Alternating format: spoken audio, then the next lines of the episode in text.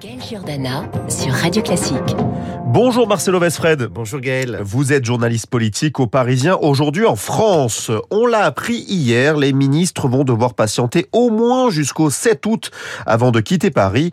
Ainsi en a décidé Elisabeth Borne. Oui, c'est le résultat d'une circulaire dont le Parisien a dévoilé la primeur dès lundi soir. Matignon demande à tous les membres du gouvernement d'attendre la fin de la session parlementaire pour faire leurs valises. Le texte ajoute qu'après, et seulement après, ils pourront s'envoler, mais pas trop loin, Gaël, car il leur faudra rester pour les ministres à une distance, je cite, compatible avec Ah oui. l'exercice de leurs responsabilités. Je traduis, ça veut dire pas plus de deux, pas plus de deux heures d'avion de Paris. Matignon demande enfin à chacun de communiquer au service du Premier ministre le lieu et les dates de vacances et un numéro de téléphone. Autant dire qu'après une année éreintante marquée par la présidentielle, les législatives, un début de quinquennat turbulent au Parlement, c'est une nouvelle qui a fait grincer les dents. Certains ont même dû changer leur billet de train après cette circulaire. Alors pourquoi cette décision? Tous les ministres ne sont pas concernés par le Parlement. Non, sur la quarantaine de membres du gouvernement, vous pensez bien que seule une toute petite partie va être mobilisée au banc pour l'examen des textes à l'Assemblée et au Sénat d'ici au 7 août. C'est euh, par exemple le maire Attal Riester. Mais l'important est ailleurs. Dans le symbole d'un gouvernement qui dit au Parlement je vous prends au sérieux, on va travailler ensemble.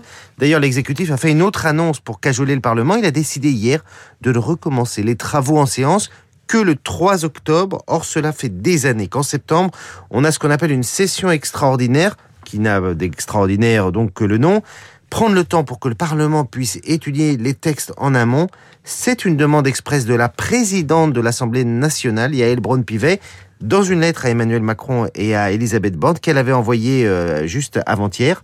Prendre le temps, c'est aussi une façon de laisser l'exécutif plus de marge pour travailler des compromis en amont avec les oppositions et donc éviter les choses trappes de ces derniers jours où les amendements d'apparence anodins ont mis le gouvernement en échec, encore par exemple sur les pensions hier. Une chose est sûre, on a changé d'époque, il faut se mettre à la page du parlementarisme. Les ministres auront encore quelques jours au bureau pour s'y accoutumer. Oui, Ils vont devoir attendre pour remettre le maillot de bain hein, Voilà. cette année, Marcelo Vesfred. Merci beaucoup à vous.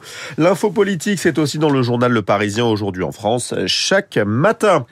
À 7h29, le programme de votre matinale sur Radio Classique. Je vous accompagne jusqu'à 9h. Dans un instant, le journal de 7h30 de Charles Bonner. Juste après nos spécialistes, l'international avec Régis Le Sommier. Il reviendra sur la tournée africaine d'Emmanuel Macron. Nous recevrons aussi l'économiste Maxime Zbaï. Il est l'auteur du Grand vieillissement paru aux éditions de l'Observatoire. On parlera baby, euh, papy boom, pas baby boom. L'invité de la matinale Pierre Giacometti pour parler des enjeux politiques de la rentrée, ça sera à 8h15.